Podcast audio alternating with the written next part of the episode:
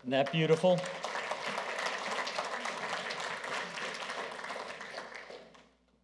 Making a difference wherever you are. Thank you, church family, for helping get this team on their way. Thank you, team, for going. And uh, again, it was pretty daunting for some of you to get to that place. So we just really, really appreciate that. We do want to make Jesus' name known around the world, across the sea, and across the street. So we thank you for that. We're going to be continuing on with our series this morning, our series on Ecclesiastes. Ecclesiastes is the journal of Solomon. It's uh, God inspired, and uh, he wrote these words as he's wrapping up with life, as things are coming to end. And uh, when he gets to the end of his life, uh, he really gets to a place where he realizes that he kind of missed some things, or actually missed a lot of things.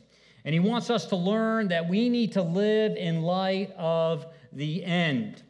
And sometimes the material, sometimes his thoughts are not uh, fun to think about but they're necessary.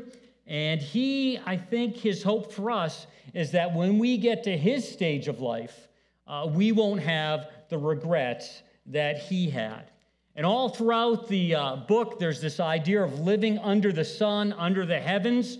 And that's this chunk of time here where God puts us on the planet Earth. And then there's this idea of living under the sun, but also this idea of thinking about the sun. Saw all the messages about Jesus Christ, the Son, spelled S O N. So, how we live under the sun, without the sun, or with the sun, is kind of the uh, ongoing question of what he goes through. So, as we're looking at this idea of life under the sun, uh, there's a verse that I really focused in on this week as I was preparing, as I was studying, and it comes from Ecclesiastes 3:11, and uh, this is the. This is the the verse out of the, the Voice translation we read, God has made everything beautiful in its time, for its time. God has also placed in our minds a sense of eternity. We look back on the past and ponder over the future. Yet we cannot understand the doings of God. And I really, as I thought about this, I really wanted to get to a place where I would live this verse in my life. I wanted to really own the idea that God has made everything beautiful for its time. Because I don't know about you, as sometimes life unfolds for me, I, I find it ugly. Uh, I don't find it beautiful. I don't put it all together. Uh, that's, that's not me. So, as I wrestled with this and thought about this, I, I really want to own this. And I, and I hope you're in a place where you're trying to digest and say, How can I own this concept? Now, all of us, when we think about beauty, we think about what we find beautiful in our eyes, uh, has, has different options. Uh, some of us uh, think something like this a, a beautiful picture taken by Grace Hunt. If, this will get Grace and me in trouble, but friend Grace, she's always putting stuff like this up there, just beautiful pictures, and, and that's beautiful, and, and that resonates. And then you also have a, someone like a Bill Updike taking pictures all the time, and, and these things they, they see as beauty. So as we start to unpack that verse, we take a look at the word beauty, and then we have to tie it to the idea of beauty in its time or for its time. Now, I love these pictures. I think they're wonderful uh, and I think they're beautiful. But, but when it comes to me, I hate to say this is something that I find very beautiful. And only some of you are going to get it. Some of you are going to say, What's wrong with Dave? But this is my beauty for me. Maybe it is. Watch this.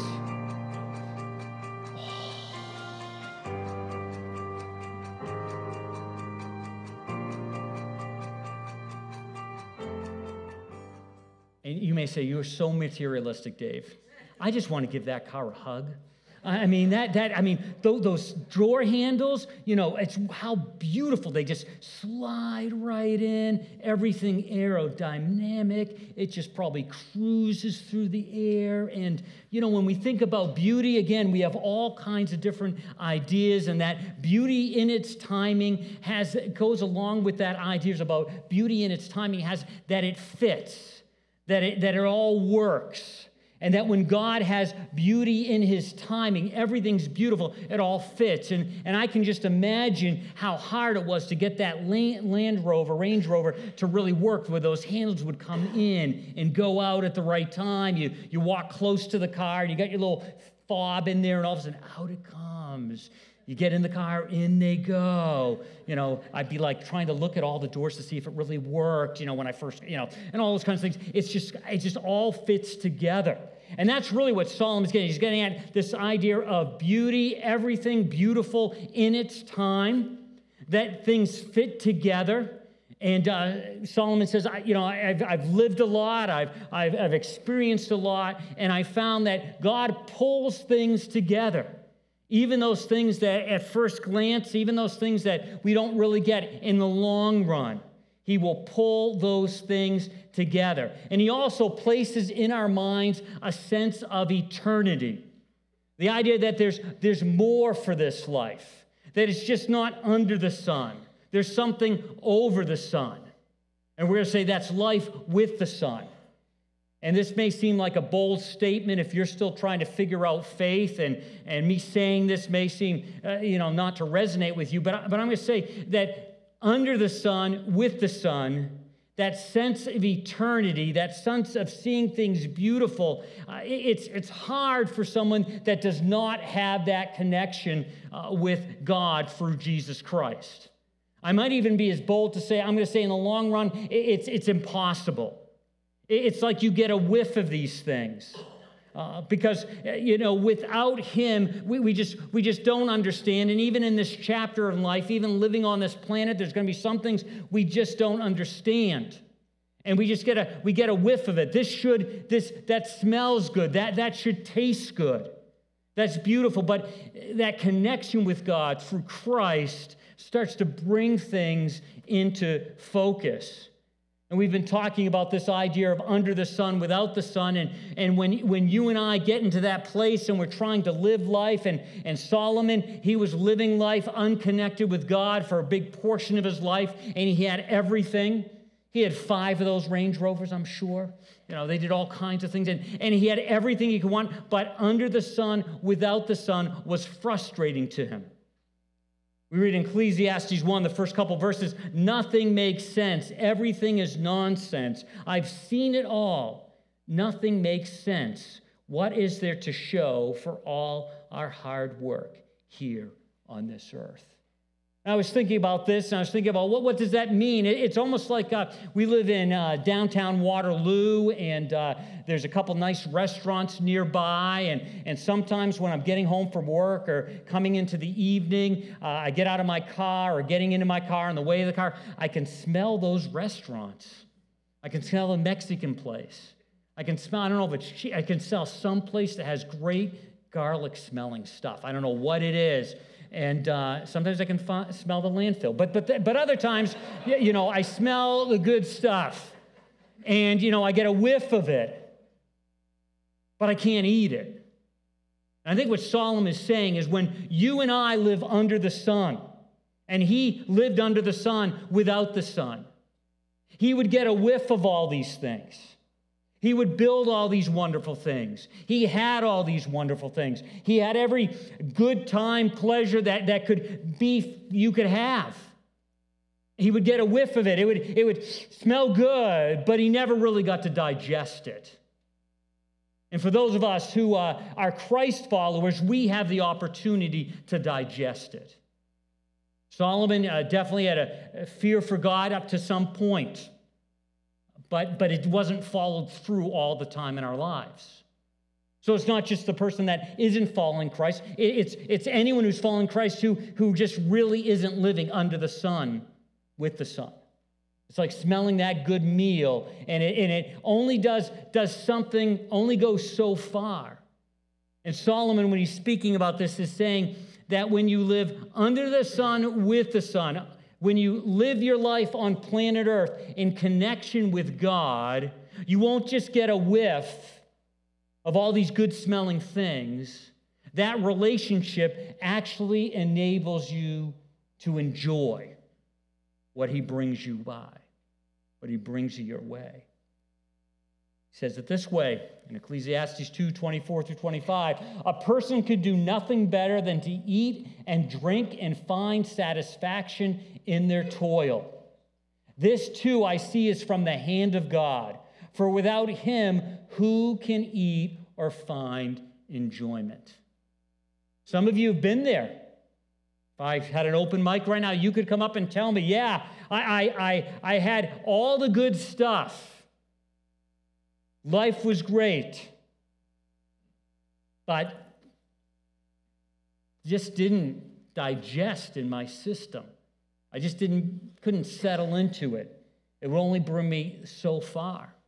Even hearing the stories of, of those uh, children and those families that they were, they were, they were thankful, they, they were more happy than most of us are with all our stuff, with all our opportunities. See, I, th- I think the missing piece, Solomon in his journal says the missing piece is life under the sun, uh, without the sun. And this hand of God in your life. And when, that, when, when, when there isn't that connection without Him, there, is, there isn't that enjoyment. And, and Solomon, again, it's, it's not me speaking, I haven't had it all. I don't have one of those nice cars parked in my, in my driveway. I don't have five of them. Solomon had it all. And he said, I couldn't enjoy.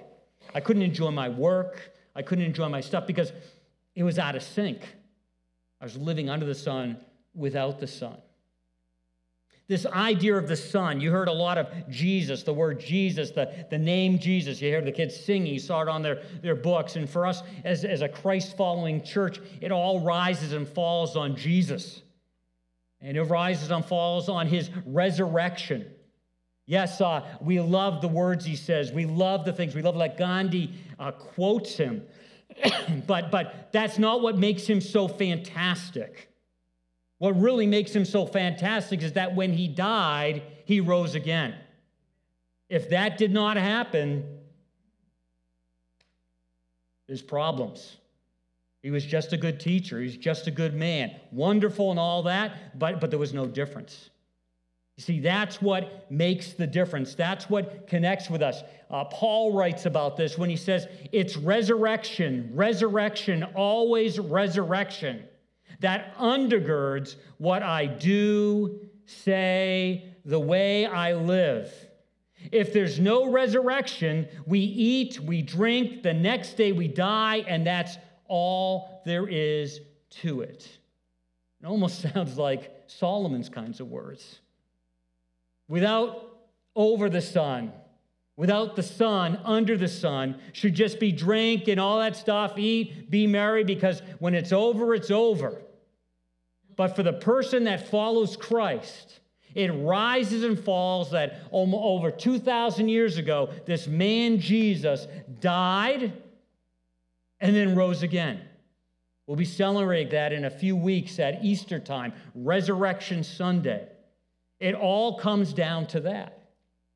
If that didn't happen, if that didn't happen, we're just spinning our wheels historical event, the resurrection. And it, that makes all the difference. It's so important to us that Jesus, Jesus left us um, this uh, ordinance that we do, and we've talked already about it. It's called baptism. And this idea when we do a baptism at our church, we totally immerse under the water and you come out. That's just not to get your hair wet. It's because that symbolizes the death burial, and resurrection of Christ. And so, even in the image of something like that, it is saying resurrection, resurrection, resurrection. The fact that Jesus came, gave his life, and rose again makes all the difference. And when you and I get baptized as a believer, we only get baptized once. It's not to, eh, not to do any mysterious things, it's just to say, hey, I'm going public with my faith and it's an external expression of what's happened into my heart. I've discovered Jesus, I've connected to God for what Jesus did for me, and now I'm living in that way. Again, it's back to this idea of resurrection and Jesus. So when we when we look at life under the sun, without the sun, and we look at life under the sun with the sun, one of the things that uh, Solomon starts to bring out is this idea that we can find happiness in the present, not just the hope of the future or memories of the past. And all of ourselves find ourselves in a place, in a different place. Some of us are, are, are just looking for the future. And when the future arrives, then I will be happy. And some of us are looking just to the past. Shared that I needed to get off dairy for a while, hopefully for just a while, not for the rest of my life. So I'm looking to the past, all those days where I could used to be able to put cheese on everything. Those were the good old days. Those were the only good old days. No. But we do this. We do this on many levels. It's either the future or the past. But when you and I connect with God through the Son and live under the Son with the Son, we can find happiness in the moment.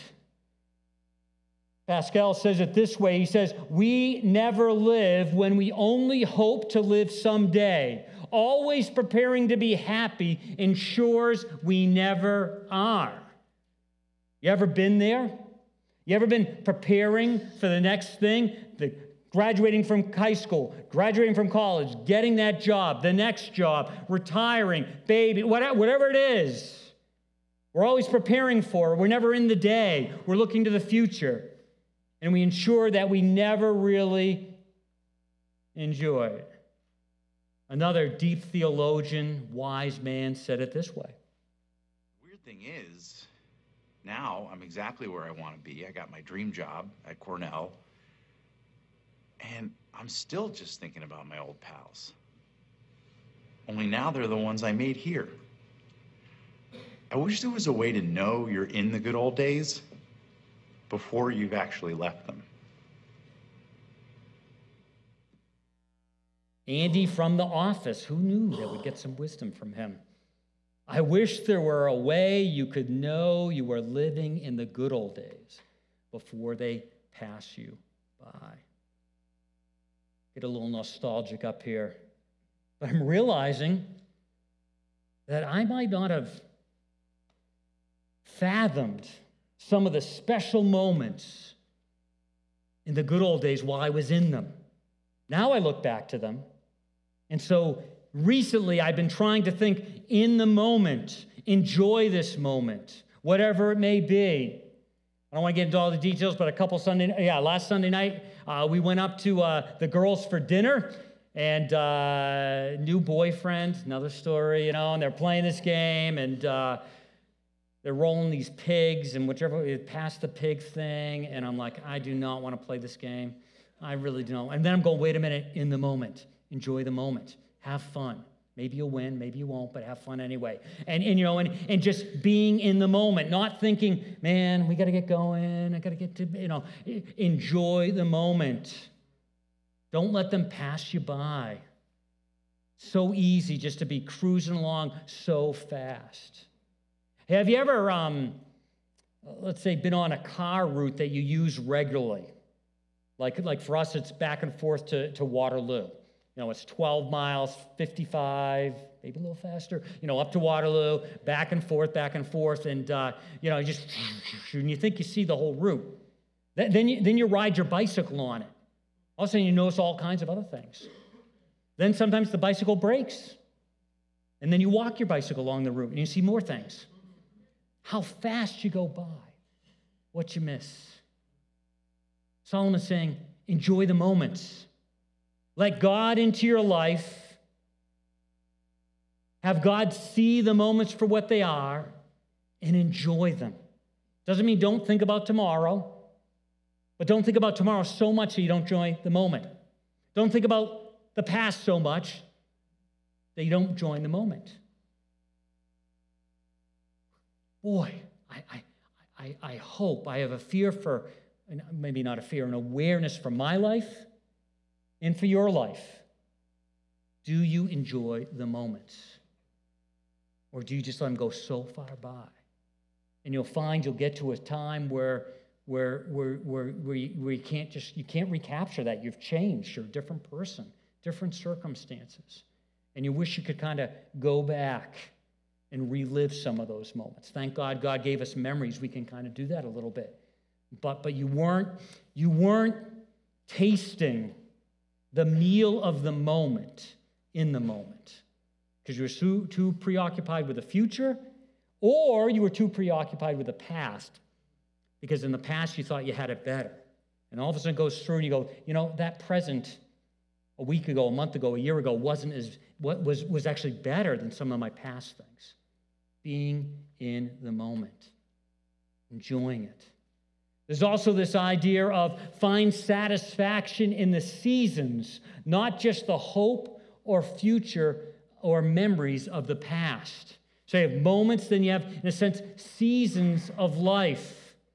Probably very familiar with this. Uh, there's a time for everything and a season for everything under the heavens. And on he goes and listens to all these seasons, all these kinds of things. He goes on and on and you, know just just all kinds of seasons and and sometimes we we fail to realize that seasons and rhythms for life god set up yes we live in a broken world so they don't go as wonderfully but there are rhythms of life and really, God's life assignments include various seasons.